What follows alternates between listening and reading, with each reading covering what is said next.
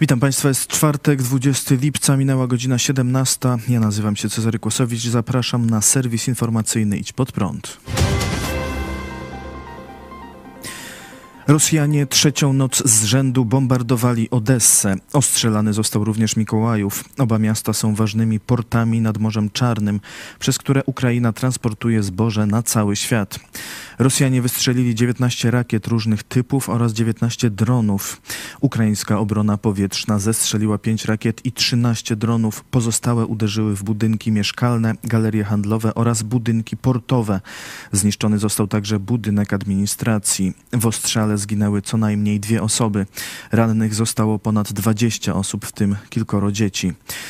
Niestety są ranni i zabici. Moje kondolencje dla rodzin i przyjaciół, ale państwo zła nie ma rakiet potężniejszych niż nasza wola ratowania życia, wzajemnego wspierania się i zwycięstwa, napisał na Twitterze prezydent Ukrainy Wołodymyr Załęski. Ataki na Odessę i inne ukraińskie porty nasiliły się po wycofaniu się Rosji z umowy zbożowej, która gwarantowała Ukrainie możliwość eksportu zboża przez Morze Czarne. Rosjanie w atakach niszczą infrastrukturę portową, a także samo zboże, które miało płynąć m.in. do Afryki. W nocy z wtorku na środę w ostrzale portu Czornomorsk pod Odessą Rosjanie zniszczyli około 60 tysięcy ton zboża.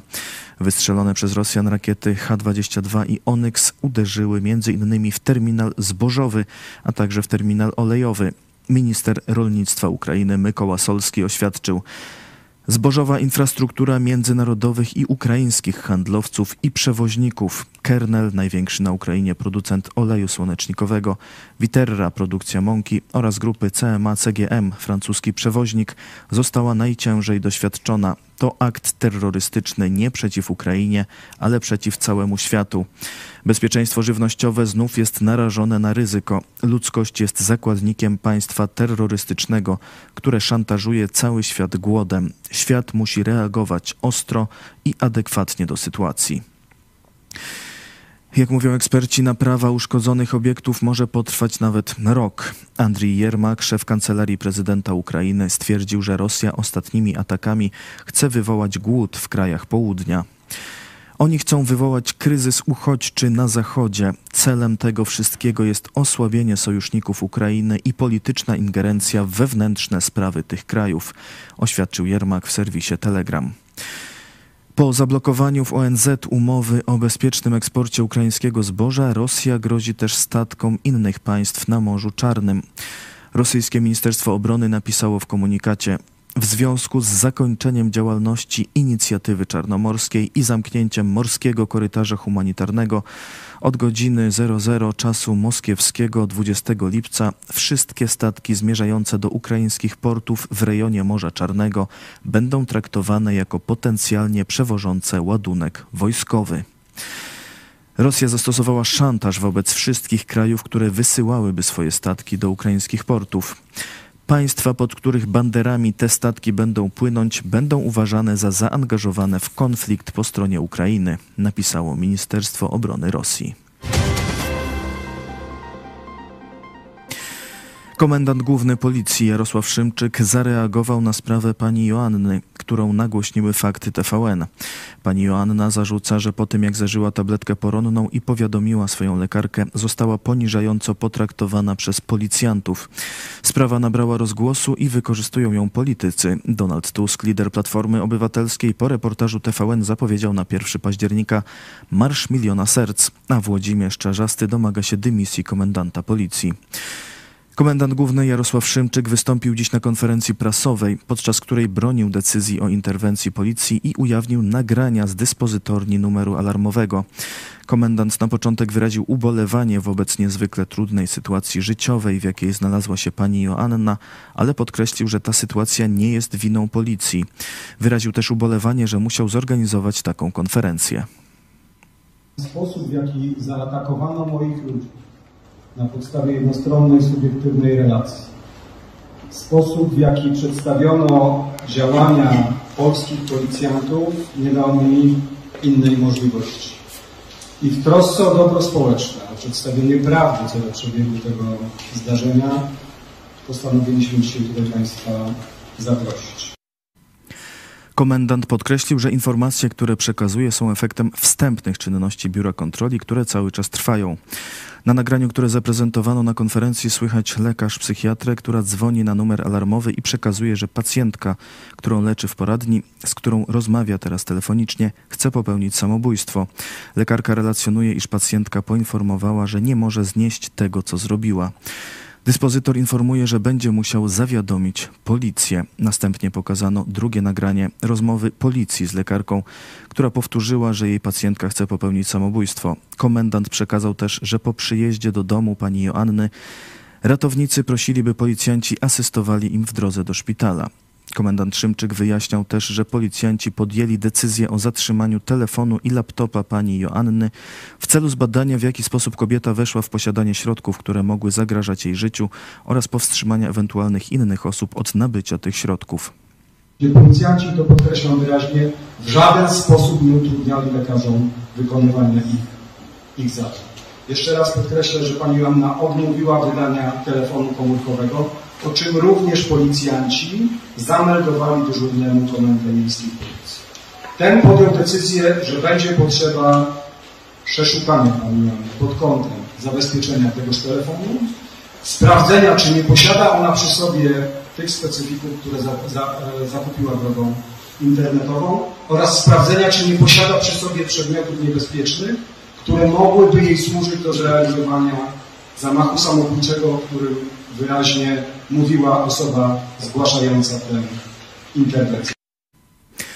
Przeszukania dokonały policjantki w drugim szpitalu, do którego lekarze skierowali panią Joannę. Komendant podkreślił, że przeszukania dokonano za zgodą i w obecności lekarzy i zabezpieczono telefon. Szanowni Państwo, ja chcę jasno i wyraźnie podkreślić, że pani Joanna ani przez moment nie była osobą zatrzymaną. Ani przez moment nie wykonywaliśmy czynności ukierunkowanych na jej osobę.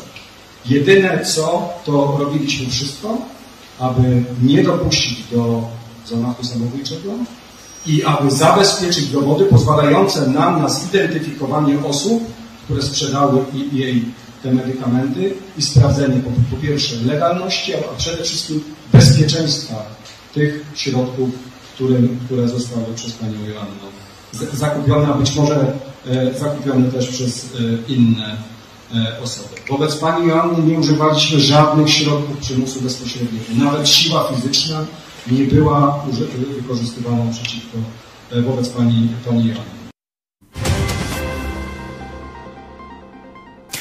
A sprawa nie przestaje być wykorzystywana przez polityków. Donald Tusk nazwał tchórzami wyborców PiS i Konfederacji. Lider PO odniósł się właśnie do sprawy interwencji policji wobec kobiety, która trafiła do szpitala po zażyciu tabletki poronnej. Policja miała przyjechać na oddział w związku ze zgłoszeniem o możliwej próbie samobójczej. Pani Joanna opisywała, że funkcjonariusze wystraszyli ją, traktowali w sposób upokarzający, a lekarze informowali, że interwencja utrudniała im pracę. Odnosząc się do tych wydarzeń, Donald Tusk zaatakował wyborców konkurencyjnych partii, które deklarują konserwatywne podejście do sprawy aborcji. Atak prokuratury i policji na kobietę szukającą pomocy w szpitalu to dopiero początek. Chcesz głosować na PiS lub Konfederację? Powiedz to tchórzu w twarz swojej żonie, dziewczynie, córce, napisał w mediach społecznościowych lider Platformy Obywatelskiej. Jakub Banaś, syn prezesa Najwyższej Izby Kontroli Mariana Banasia ogłosił wczoraj start w wyborach parlamentarnych z warszawskiej listy Konfederacji. Ma mieć drugie miejsce na liście, której jedynka obstawia Sławomir Mencen. Dziś Jakub Banaś był pytany o tę decyzję na antenie telewizji Idź Pod Prąd polityka e, wjechała mi do domu o 6 rano. Stało się tak, że z osoby, jakby zwykłej, zwykłego, zwykłego człowieka przez fakt działalności mojego ojca, a później konfliktu między Prawem a Sprawiedliwością, a Najwyższą Izbą Kontroli i tym samym e, Marianem Banasiem, no ta polityka e, dotknęła mnie w sposób e, bezpośredni. Gdy ktoś staje się przeciwnikiem rządzącej partii, wtedy cały aparat państwowy jest używany do tego, żeby taką osobę zniszczyć, zastraszyć, żeby na nią wpłynąć e, po to, aby podporządkowała się e, e, partii. Dlaczego zatem Konfederacja nie przeszkadza panu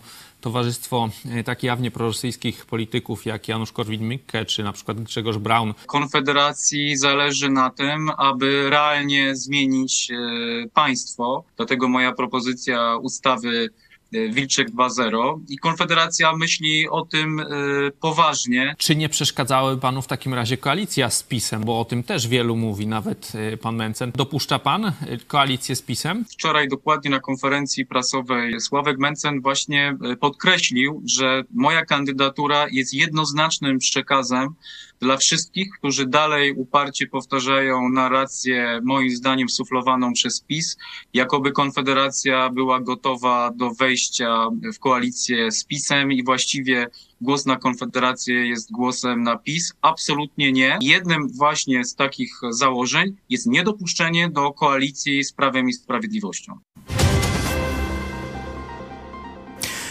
Władimir Putin e, najwyraźniej przestraszył się możliwości aresztowania i nie pojedzie do RPA. Na szczycie krajów BRICS, czyli Brazylii, Rosji, Indii, Chin i Republiki Południowej Afryki, Rosję będzie reprezentował minister spraw zagranicznych Siergiej Ławrow. Putin weźmie udział w rozmowach w sposób zdalny. Decyzja ta, którą wczoraj przekazał rzecznik Kremla, jest wymuszona przez wcześniejsze postanowienie Międzynarodowego Trybunału Karnego, który w marcu wydał nakaz aresztowania Władimira Putina za zbrodnie rosyjskiego wojska w wojnie z Ukrainą. RPA jest jednym z krajów zobowiązanych umowami do przestrzegania wyroków Trybunału w Hadze. W związku z tym władze w Johannesburgu powinny aresztować Putina, gdyby znalazł się na terytorium ich państwa. Prezydent RPA Cyril Ramaphosa był przeciwny aresztowaniu rosyjskiego dyktatora. Według BBC wpadł w panikę w obliczu nacisków co do zatrzymania Putina. Ramaphosa tłumaczył, że aresztowanie rosyjskiego przywódcy oznaczałoby wejście w stan wojny. Rosja jasno dała do zrozumienia, że aresztowanie urzędującego prezydenta byłoby wypowiedzeniem wojny. Ryzykowanie wojny z Rosją byłoby niezgodne z naszą konstytucją, stwierdził w oświadczeniu prezydent RPA. Moskwa zaprzecza, by formułowała tego rodzaju groźby wobec Republiki Południowej Afryki, ale rzecznik Kremla oświadczył, że dla wszystkich jest jasne, co oznaczałoby tego rodzaju naruszenie wobec głowy rosyjskiego państwa. Władze w RPA przekazały, że osobisty przyjazd Putina został odwołany w drodze wspólnego porozumienia. To wszystko w tym wydaniu serwisu, a jeszcze dziś o 18 w telewizji Idź Pod Prąd Tutaj uciekali po wolność. Wywiad z rolnikiem, który mieszka w polskiej oazie wolności. Zapraszam na zapowiedź tego programu.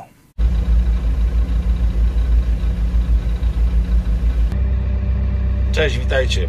Dzisiaj na polu, ale jeszcze niecały tydzień temu miałem przyjemność na swoim gospodarstwie gościć pastora Pawła Chojeckiego.